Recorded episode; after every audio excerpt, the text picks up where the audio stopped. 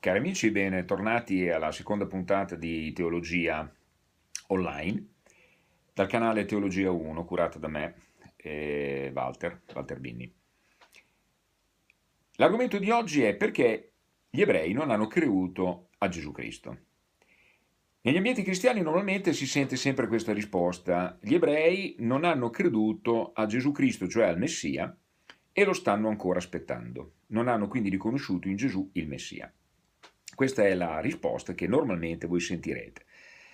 Ma se voi questa domanda la fate a un ebreo acculturato, un rabbino, ancorché anche un ebreo di, di cultura medio elevata a livello religioso, normalmente gli israeliti hanno una cultura religiosa molto importante perché fin da piccoli, dall'età di 4-5 anni, cominciano a leggere Torah e poi arrivano al Bar Mitzvah, quindi i rudimenti sicuramente sono ad altissimo livello rispetto al mondo cristiano o al mondo islamico.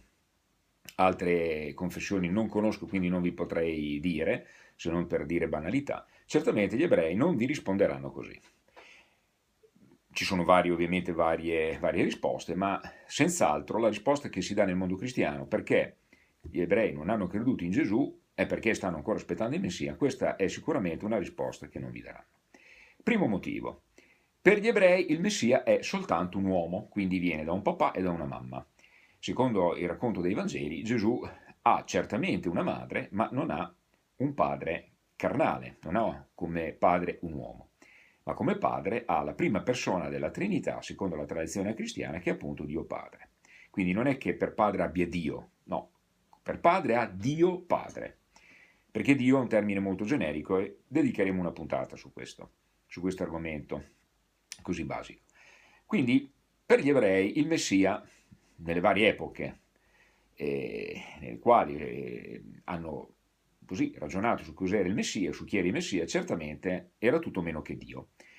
Per i cristiani ortodossi, non tanto ortodossi come sostantivo, ma come aggettivo, eh, Gesù è la seconda persona della Santissima Trinità, quindi è Dio esattamente come il Padre, esattamente come natura, ed esattamente come natura come lo Spirito Santo non è un Dio inferiore, è esattamente come il Padre, pur non essendo il Padre, esattamente come lo Spirito, pur essendo Spirito.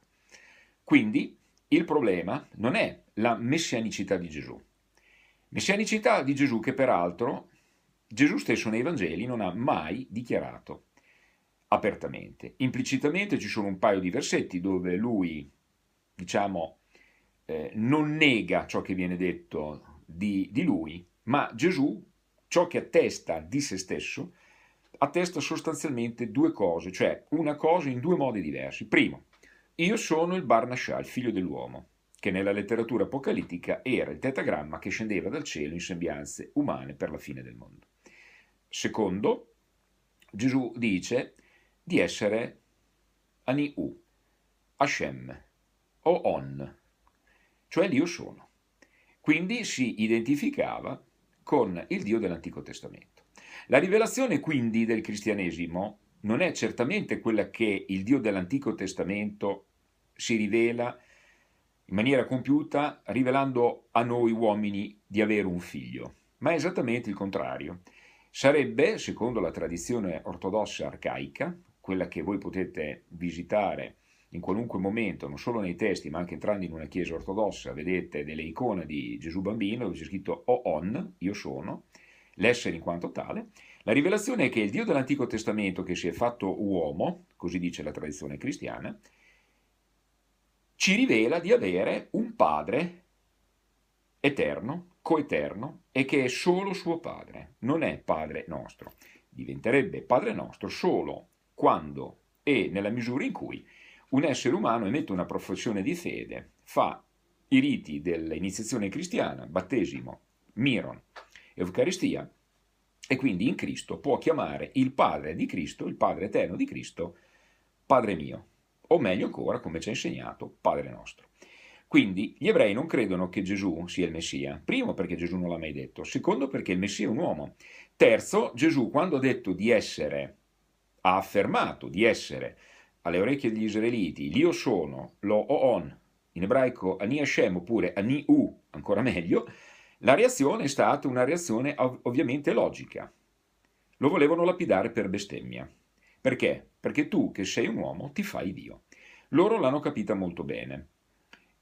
Devo dire che se fossimo stati a quei tempi anche noi avremmo avuto qualche difficoltà nel credere che un, un ebreo marginale, come direbbe un grande rabbino del recente passato, possa dire di essere Dio.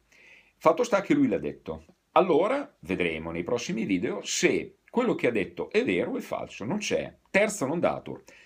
Vedremo perché tutte le ipotesi della falsità sono opinabili, non riusciremo mai giustamente a dimostrare la sua divinità, potremmo soltanto per via negazione far vedere che negarla è quantomeno preoccupante. Detto questo vi saluto, vi prego di ascoltarlo e risentirlo molto bene perché quello che ho detto è molto preciso e vi do appuntamento alla terza puntata che ci troverà sempre qua pronti per voi a rispondere alle vostre domande e obiezioni. Ciao a tutti.